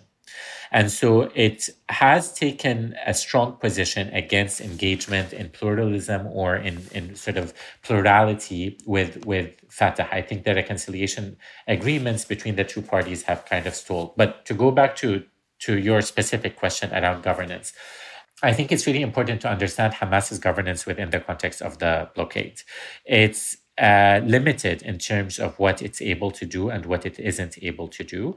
And that means that its governance is less than ideal. The accusation that it is anti democratic is somehow put forward as if the movement is expected to run democratic elections in Gaza. The problem is that that is already presupposing an acceptance of Gaza being separated from the rest of the Palestinian territories. There can be no elections in Gaza separately from elections in the West Bank and East Jerusalem, if we are to talk about Palestinian elections for the Palestinian Authority. And so the reality that it's only been the, uh, that the, the uh, governance structure in Gaza doesn't have a renewed mandate is a problem that isn't Hamas's problem. It's a problem that is a problem of the Palestinian Authority, including Mahmoud Abbas and Fatah in, in the West Bank. And when I look about, I mean, I describe Hamas's governance as soft authoritarianism because the movement has certainly undermined political plurality. So it's it hasn't allowed for mobilization or organizing by Fatah, uh, let's say, in Gaza. And there's a history to this. Part of the reason, not to justify it, but part of the reason is because there's a degree of paranoia. The, the past mobilization by Fatah has been aimed at, had been aimed after the 2006 elections at initiating a coup and undermining uh, Hamas's democratic rise. Uh, but the movement has also shown authoritarianism in other ways. It has cracked down on social activities. There isn't as much free uh, freedom of speech or organizing in the Gaza Strip. And there has been a crackdown on protesters at various times over the course of the past 16 years. So I think it's important to call out Hamas on those deficiencies in its governance while also contextualizing it within the particular challenges of existing under occupation uh, and specifically under blockade. But the one thing that I think is worth mentioning is that this this language of saying that Hamas is anti-democratic or authoritarian, in some ways, is used uh, and has a bigger judgmental factor attached to it than let's say when the same language is used in the West Bank. So I for my for my for my own purposes, I don't see that Hamas is more more authoritarian than the Palestinian Authority in the West Bank, which is equally anti-democratic, has equally cracked down on organizing, on freedom of speech, and on political plurality. Yet the international community lets them off the hook because they're committed to security coordination with Israel and somehow focus on this issue with Hamas to suggest that the movement is beyond the pale and can't be engaged with. Hamas, as we've discussed, has criticized the Palestinian Authority and Fatah for their capitulation to security coordination with Israel. But Fatah has suggested that they could be found guilty of a similar charge. You write, quote, responding to Hamas's consistent condemnation of the Palestinian Authority's security coordination with Israel, Fatah accused Hamas of succumbing behind closed doors to calling resistance acts of aggression, abiding by ceasefires with Israel, calling rocket fire treasonous, and obtaining rewards for good behavior from Israeli generals. While some of these accusations are self serving exaggerations, there is also an element of truth behind them. And there is this truth behind them, but you also draw an important distinction between what was Hamas's containment on the one hand and Fatah and the PLO's pacification on the other, a distinction that was made very apparent and clear by Hamas on October 7th. You told the New Yorker in the wake of Hamas's operation, quote, the scale of the offensive and its, and its success from Hamas's perspective, mean that we're actually in a new paradigm in which Hamas's attacks are not restricted to renegotiating a new reality in the Gaza Strip, but rather are capable of fundamentally undermining Israel's belief that it can maintain a regime of apartheid against Palestinians interminably with no cost to its population. Turning to October 7th, why does it seem, and I know that we can only speculate to some extent. Why does it seem that Hamas acted in this particular way when it did? How much did this have to do with settler violence and a renewed round of armed resistance in the West Bank, with with the ongoing push for Arab Israeli state normalization, particularly with Saudi Arabia, with the intense domestic discord within Israeli Jewish society, and then also with Hamas's own contested place within the Palestinian national movement. And to what extent, more generally, as you suggested in your response to the New Yorker, just generally, was it in response to this Israeli posture, seemingly ratified by so much of the world, that the Palestinian problem could be permanently managed and contained at the margins and, and never solved? What was the context for Hamas's operation and why has it felt like such a breaking point for the status quo? The context, I mean, so there's the issue of the broader context and there's the issue of the immediate timing. The broader context is one where, as you said, I argue in my book, Hamas was in some ways effectively contained, that it was beginning to act in a way where it would limit resistance from the Gaza Strip, certainly from other factions like Islamic Jihad and other others, in order to maintain calm. And as far as the Israelis and others understood, that looked like a, a form of indirect security coordination and a form of curtailment of Hamas's power and, and making it restricted to the Gaza Strip in a way that was not too disruptive for Israeli civilians. Now, during this time, Hamas ideologically never changed its ideology, unlike the security coordination of Fatah, which is grounded in recognizing the state of Israel and partitioning Palestine, Hamas never conceded ideologically, which is why I argue in the book that that containment was effective, but it was likely to be temporary because there was always a recourse by Hamas to go back to the notion of what its actual ideology is, which is the use of armed struggle for, for liberation. And absent any change in the structure of apartheid or occupation, the drivers for resistance would always be there. And so the broader context is one in which, with Hamas effectively being contained, Israeli apartheid is becoming more vicious and becoming more acceptable internationally and regionally. So it's becoming more vicious in more restrictions on the Gaza Strip, more settler attacks against Palestinians in the West Bank, more disruptions on the status quo in Jerusalem, agitation for Palestinian communities within Israel itself to increase crime and violence among Palestinians. So there's all these efforts in which Israel now under the most explicitly right-wing fascist government there's ever been in Israel is sort of pushing forward ideas of colonization and ethnic cleansing. Meanwhile, the Biden administration is uh, ingratiating itself with Israel with a U.S. visa waiver program and pushing forward normalization agreements with Saudi Arabia. So there's a there's a very upsetting constellation of events where Palestinians are becoming more exposed to Israeli colonial violence while Israel is becoming more politically and diplomatically welcomed. And so and this is the context in which Hamas chooses to upend the idea that it's been contained and to emerge as a party that is protecting Palestinians from this aggression and reasserting the Palestinian voice in the international arena. Now, so that's the context. The specific timing is there's a this this wasn't an operation that was planned in weeks. It was clearly an operation that had been long planned. And the specific timing, I mean, I think there's several factors.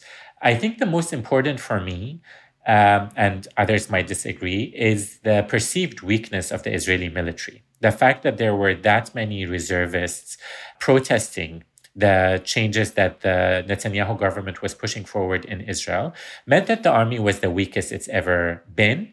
And there's a certain degree of smugness here because the army really did believe that they successfully quelled resistance from the Gaza Strip. And so there was a kind of uh, turning a, uh, or letting go of their uh, sort of full preparedness in, in the Gaza Strip and focusing specifically on protecting settlers while they expand their violence against Palestinians in the West Bank. And so I think it was the right moment to act militarily in terms of being able to exact the greatest cost from Israel's army. You write, quote, Hamas's use of violence, like the PLO before it, has been rooted in arguments of legitimacy, justice, and self defense. Given Israel's violent occupation of Palestinian land, arms were seen as the only recourse for resistance. Decades of failed diplomacy have done little to undermine this argument. Yet there is no question that Hamas's reliance on jihad has had devastating implications for the Palestinian people. Aside from the moral bankruptcy and the corrosive effect of targeting and killing civilians, dedication to armed resistance against a superb foe like Israel has led to the disintegration of the Palestinian struggle. Strategically, this approach has not only failed, it has also threatened to erode the very social fabric of the Palestinian community under occupation.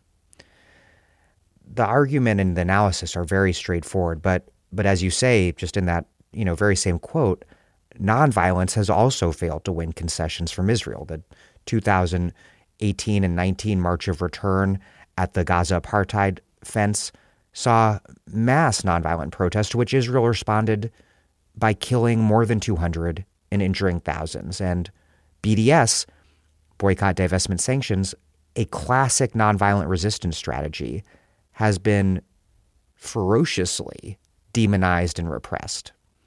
How is it possible to conduct a meaningful strategic debate in a context where Israel and the U.S. do everything possible to ensure that every single strategy will fail? I mean, I think that's that's really where we're at for Israelis, for the Israeli political establishment and the American administrations.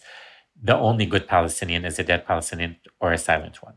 There's really no other way. all forms of resistance, as you say, popular resistance is met with force. Boycott and divestment and economic resistance is labeled anti Semitic or terroristic. Going to the International Criminal Court or the International Court of Justice is labeled legal terrorism by Israeli uh, politicians. And even writing or culture or advocacy on campus is a form of intellectual terrorism. So, what we see really is an effort to try to make the Palestinians disappear because this is the only thing that the Israelis can accept. The, the reality of this is because Israel is a settler colonial state and in settler colonial states, the indigenous has to disappear. They have to be erased because otherwise they continue to be reminders of the injustice that is at the heart of that state being created. There's no way Israel and Israeli settlers don't understand that the foundation of their state is ethnic cleansing.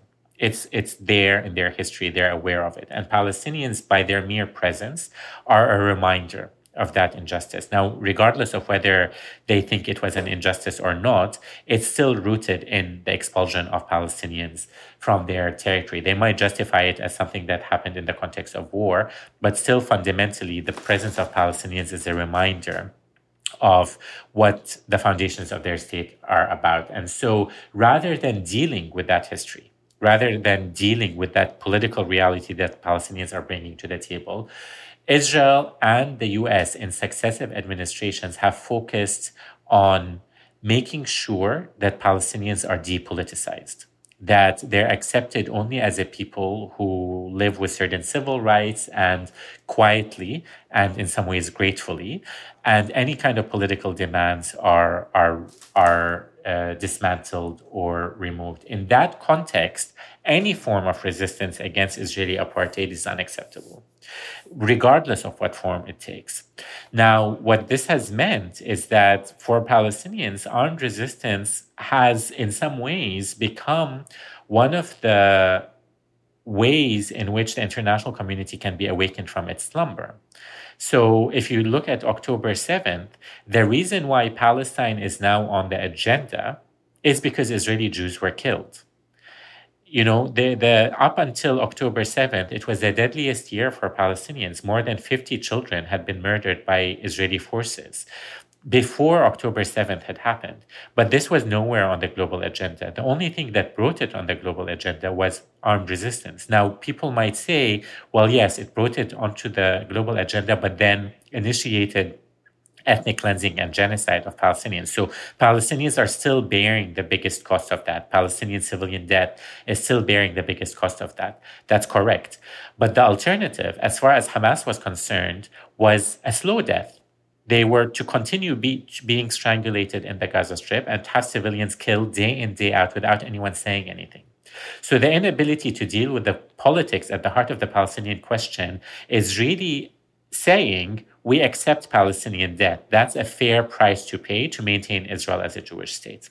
And unfortunately, that's not going to be sustainable because Palestinians will always resist as long as they exist as a people. After the Hamas operation, we saw a snarky response here and there on the American left.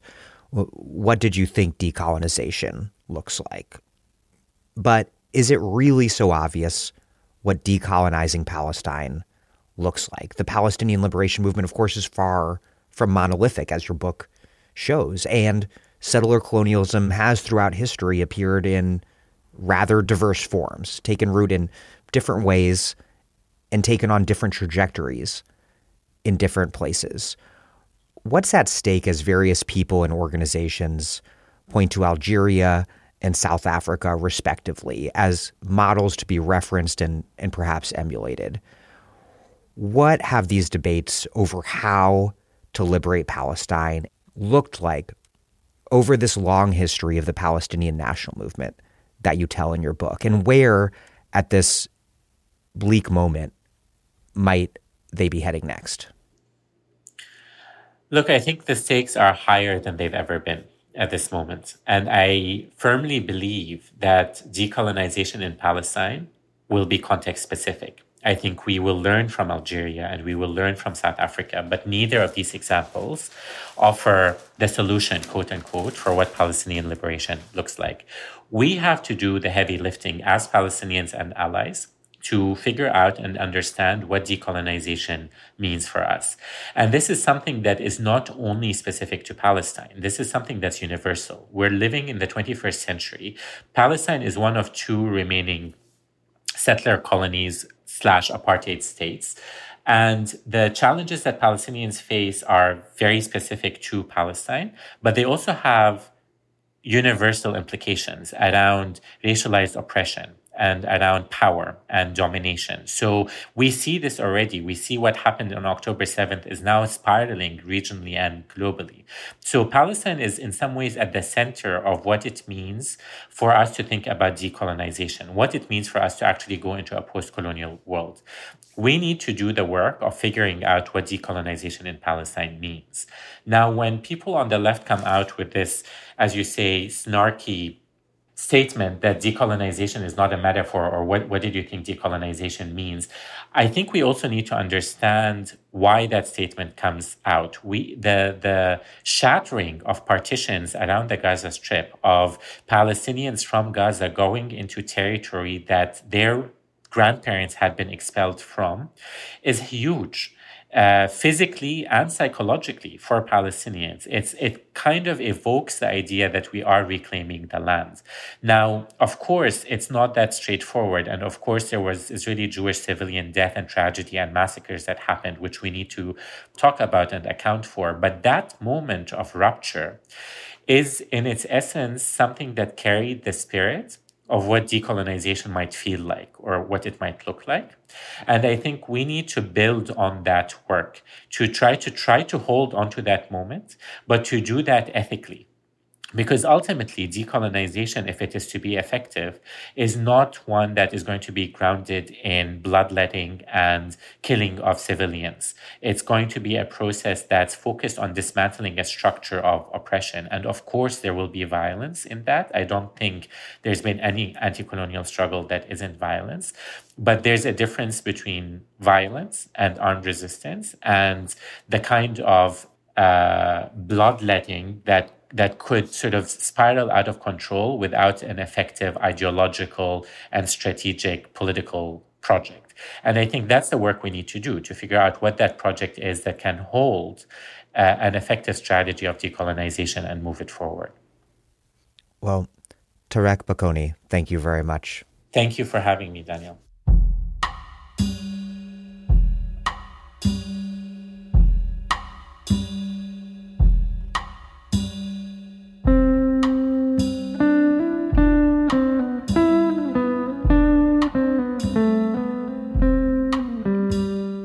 Tareq Baconi serves as the president of the board of Al Shabaka, the Palestinian Policy Network.